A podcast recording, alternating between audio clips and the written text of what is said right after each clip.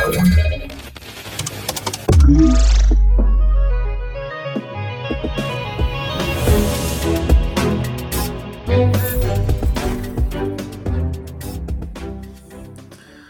halo, tu Fundacja Bezpieczna Cyberprzestrzeń. Razem z Wami rozpoczynam kolejny wrześniowy tydzień. Przed sitkiem mikrofonu dziś Piotr Kępski. Mamy 26 września, a więc 269 dzień roku. Imieniny obchodzą dziś m.in. Amancjusz, Bodziwoj, Cyprian, Eusebiusz, Kalistrat, Łękomir, Łucja i Teresa. Wszystkim solenizantom, a szczególnie naszemu fundacyjnemu koledze Cyprianowi Gutkowskiemu, najserdeczniejsze życzenia. Niech Wam się wiedzie bardzo dobrze i oby omijały Was wszelkiego rodzaju ataki, zwłaszcza te cyber. Dziś także Międzynarodowy Dzień Języków Obcych, a także Ogólnopolski Dzień Aptekarza oraz Światowy Dzień Królika. Pewnie impreza u Baxa się właśnie rozkręca. Weekend już za nami, świat cyber nie próżnował. Zapraszam na 251 odcinek podcastu Cyber Cyber w wydaniu raport, a dziś opowiem Wam o o wycieku danych osobowych studentów SGH, o świeżo wykrytej luce w firewallach firmy Sophos, o wycieku danych osobowych w Indiach, gdzie poszkodowanych jest 1,7 miliona osób, o tym, iż CISA i NSA opublikowały wspólne rekomendacje w zakresie zabezpieczeń sieci przemysłowych, a także o zidentyfikowanych ponad 80 aplikacjach mobilnych, które zawierały kod złośliwy. Tutaj kampania ta otrzymała kryptonim Scylla. A na sam koniec naszego spotkania dzisiejszego opowiem o finale drugiego sezonu Ligi Cybertwierdzy, który już w ten piątek, w ostatni dzień września. Przechodzimy do szczegółów, a mianowicie SGH poinformowało studentów, że na skutek błędu programistycznego nieuprawnione osoby miały dostęp do ich danych osobowych, w tym danych z dokumentów tożsamości, a nawet nazwiska panieńskiego matki. Część ujawnionych danych zaindeksowana została i prawie przez miesiąc była udostępniana w wyszukiwarce Microsoftu Bing. Wyciek dotyczył systemu obsługującego studentów zainteresowanych wyjazdami zagranicznymi. Wyciekły dane nie tylko tych studentów, którzy wyjechali na wymianę, ale także tych, którzy aplikowali o tego typu wyjazd. Skala wycieku jest ogromna.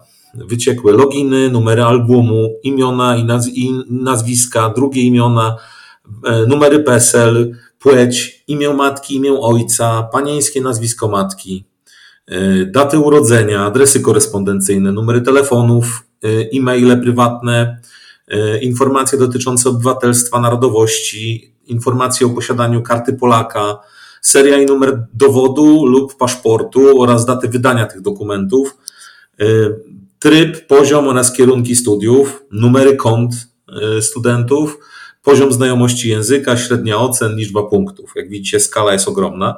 SGH oświadczyło co prawda, że tylko pięciu studentów uzyskało nieautoryzowany dostęp do wymienionych danych i każdy z nich potwierdził, że je usunął. Niestety, jak wspomniałem, dane były też zaindeksowane przez wyszukiwarkę Bing. Na szczęście, tutaj mówię w cudzysłowie na szczęście, w mniejszym zakresie, bo znalazły się w tej bazie danych jedynie ponoć imię i nazwisko oraz numer albumu. Ze względu na skalę wycieku, jeśli jesteś wśród poszkodowanych i otrzymałeś informację o tym fakcie od SGH, powinieneś rozpocząć swoją reakcję od zastrzeżenia i zmiany swojego dowodu osobistego, a przynajmniej ja bym tak zrobił.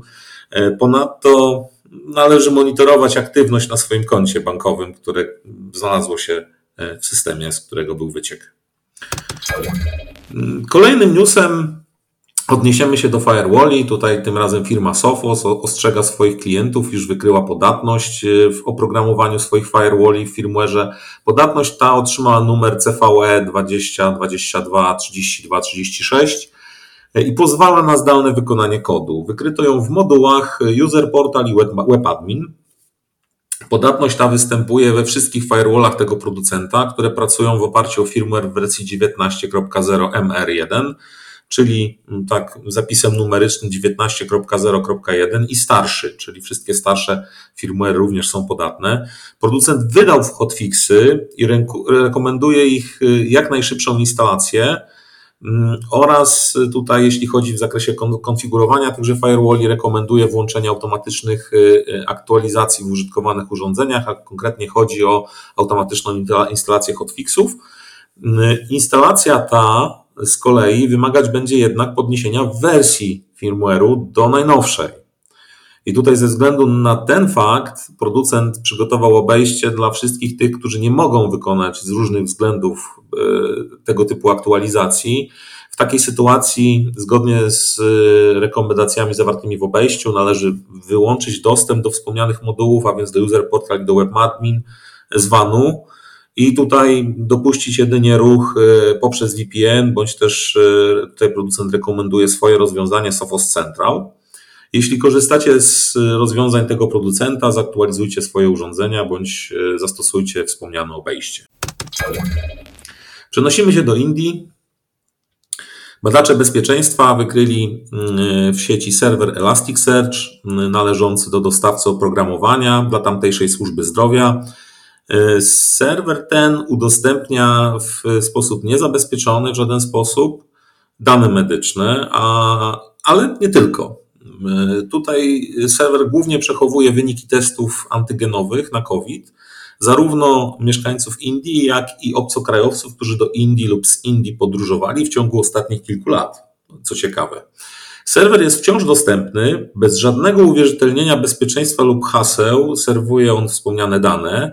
Po raz pierwszy odkryto go 2 lipca bieżącego roku w bazie Shodan E, baza danych serwera przechowuje 23 GB danych. Są to dane ponad 1,7 e, miliona osób, e, w tym informacje, te, które są zawarte w bazie danych, to płeć, imię, nazwisko, narodowość, data urodzenia, adres, numer telefonów, numer paszportu, data wydania paszportu, wyniki testu oraz szczegóły dotyczące przyjętych szczepionek na COVID.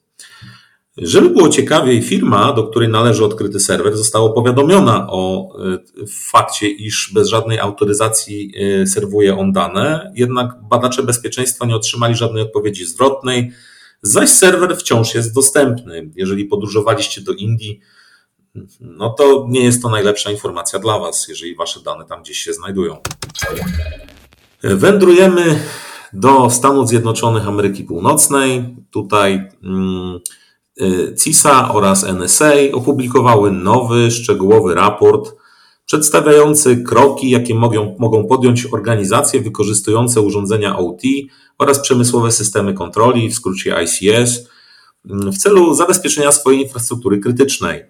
Tutaj środowiska OT i ICS są coraz częściej y, celem y, ataków grup APT, o czym też często wspominamy w naszych podcastach e, e, i Wy możecie się też przekonać śledząc doniesienia.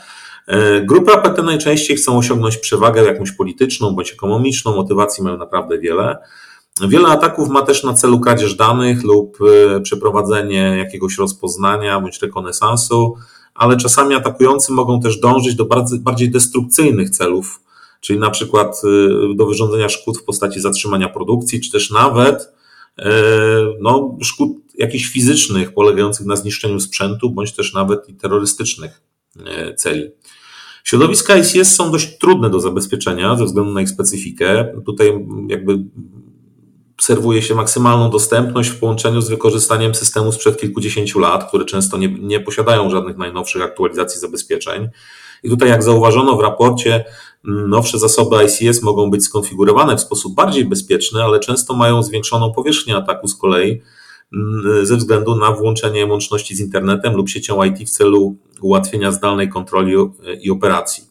E, raport wymienia pięć kluczowych mitygacji. Tutaj mm, możemy wymienić e, ograniczenie ekspozycji informacji o systemie na forach publicznych, e, tak aby zakłócić fazę zbierania danych wywiadowczych o danych systemach, również identyfikację i zabezpieczenie zdalnych punktów dostępu w celu zmniejszenia powierzchni ataku, ograniczenie dostępu do narzędzi i skryptów oraz aplikacji sieciowych i systemów sterowania dla uprawnionych użytkowników wykonujących zdefiniowane wcześniej zadania, przeprowadzanie regularnych niezależnych audytów bezpieczeństwa, zwłaszcza mm, access pointów i systemów dostawców zewnętrznych, a także wdrożenie dynamicznego środowiska sieciowego w celu ograniczenia możliwości zbierania informacji wywiadowczych długotrwałego dostępu, również ograniczenia. Po szczegóły, jak zwykle, odsyłamy do raportu. Link do raportu odnajdziecie pod naszym podcastem. Kolejny news, tutaj mm, dość krótka informacja. Badacze bezpieczeństwa z zespołu badawczego Human Security Satori zidentyfikowali ponad 80 aplikacji opublikowanych w sklepie Google Play oraz e, tutaj, co warte zaznaczenia, 9 zamieszczonych w Apple App Store, e, które tretaktorzy atakujący wzbogacili o kod złośliwy. Łącznie zespół poinformował, że złośliwe aplikacje zostały pobrane co najmniej 13 milionów razy. Aplikacje zostały spreparowane tak, by przechwycić wyświetlenia reklam z innych aplikacji, odtwarzać ponadto ukryte, niewidoczne dla użytkownika reklamy. Tutaj celem atakujących jest ewidentnie zysk z wyświetlania reklam. E, zidentyfikowane aplikacje zawierają dane o aktywności użytkownika skompromitowanego telefonu. E, raport e, odnosi się do najnowszej, trzeciej już kampanii tego typu. Kampania ta otrzymała nazwę kodową Scylla E, po szczegóły oraz listę zidentyfikowanych aplikacji odsyłam Was do raportu. Możecie go jak zwykle odnaleźć pod naszym e, podcastem. Zachęcam do zapoznania się z treścią raportu, a zwłaszcza z listą aplikacji, ponieważ tego typu kod złośliwy może również zawierać inne E, funkcjonalności, na przykład może próbować wykradać dane z Waszych telefonów, nie tylko związane z wyświetlaniem reklam, ale również Wasze dane, które wprowadzacie na co dzień, czy też dane bankowe. Ewentualnie może być wzbogacony o inne funkcjonalności mające na celu e, czy to szyfrowanie danych, czy to też właśnie podglądanie Was przez różne e, kamerę, czy, czy też nagrywanie dźwięku. I w ten sposób mm, dotrwaliśmy, dobrnęliśmy do ostatniego newsa na dziś. A e, tutaj chciałbym chwilkę Wam opowiedzieć o finale drugiego sezonu Ligi Cybertwierdzy. Jak już wielokrotnie wspominaliśmy, mm, trwa rywalizacja kilkudziesięciu zespołów w ramach drugiego sezonu ligi. Sezon wystartował 22 marca bieżącego roku i w ciągu kolejnych miesięcy liczba drużyn przekroczyła 60. E, tutaj dla porównania, e, w pierwszym sezonie e, było tych drużyn o wiele mniej, bo chyba, jeśli dobrze pamiętam, około 20, 25. E, wciąż nie wiadomo, kto wygra. Mm, sytuacja w tabeli ligi zmienia się dynamicznie. Zespoły jak dotąd broniły swych cybertwierdz już pięciokrotnie. Miało miejsce pięć rozgrywek. Rywalizacja jest bardzo, jak wspomniałem, zacięta, a a ataków, przed którymi dzielnie bronią się nasi, nasi cyberkasztelani jest niemało. Każdy scenariusz, który rozgrywamy w ramach e, kolejnych rund, bazuje na rzeczywistych atakach APT, które mają miejsce wokół nas i o których opowiadamy Wam w naszych podcastach. E, już w najbliższy piątek, to jest za 4 dni, 30 września, wielki finał sezonu mm, drugiego Ligi Cybertwierdzy. Uczestnicy ligi walczą tutaj o bardzo lukratywne nagrody, a łączna ich pula e, wynosi 20 tysięcy złotych. Zapraszamy wszystkich, którzy pasjonują się cyberbezpieczeństwem, do udziału w finale.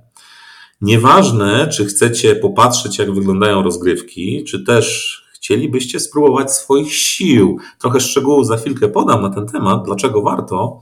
Natomiast same informacje organizacyjne. Finał odbędzie się w hotelu Soundgarden y, przy ulicy Żwirki i Wigury 18 w Warszawie y, w sali Symfonia. Zaczynamy już o godzinie 10. Y, drużyny rozegrają minimum 5 scenariuszy. Być może zaplanowaliśmy jakieś niespodzianki dla uczestników w tym zakresie. W ramach dwóch sesji porannej i popołudniowej wciąż możecie zarejestrować swój zespół na stronach www Ligi Cybertwierdza. I teraz dlaczego warto się pojawić na finale fizycznie i spróbować swych sił w obronie Cybertwierdzy, nawet jeżeli jak dotąd nie braliście udziału w rozgrywkach ligi? Otóż podczas finału ligi drużyny, które pojawią się na miejscu w Warszawie i wezmą udział w grze, i tutaj ważny warunek, przynajmniej jeden członek zespołu musi być na miejscu, Drużyny te walczą o dodatkową pulę nagród. Liczyć się będą tylko punkty zdobyte do tej dodatkowej puli, tylko punkty zdobyte w finale na miejscu. Pula nagród za pierwsze trzy miejsca finału to 6000 zł. Zwycięski zespół zgarnia 3000, drugi 2000, trzeci zaś 1000 zł. Ale to nie wszystko. Dla pierwszych trzech drużyn, e, tu znowu powtórzę, biorących udział fizycznie w finale, e, nasz partner e, ISA Polska przygotował dodatkową nagrodę w postaci darmowego, darmowego członkostwa w organizacji ISA Polska, a także Tutaj też właśnie ISA Polska rozlosuje wśród wszystkich drużyn, które pojawią się na finale w Warszawie, trzy dodatkowe nagrody o wartości 550 zł. Od siebie dodam, że to jeszcze nie wszystko. Czeka więcej atrakcji. Myślę, że mogę uchylić rąbka tajemnicy. Zobaczycie wersję alfa nowej odsłony gry Cybertwierdza, e, która e, światło dzienne ujrzy tak naprawdę w ramach trzeciego sezonu, którego start planujemy bliżej końca roku.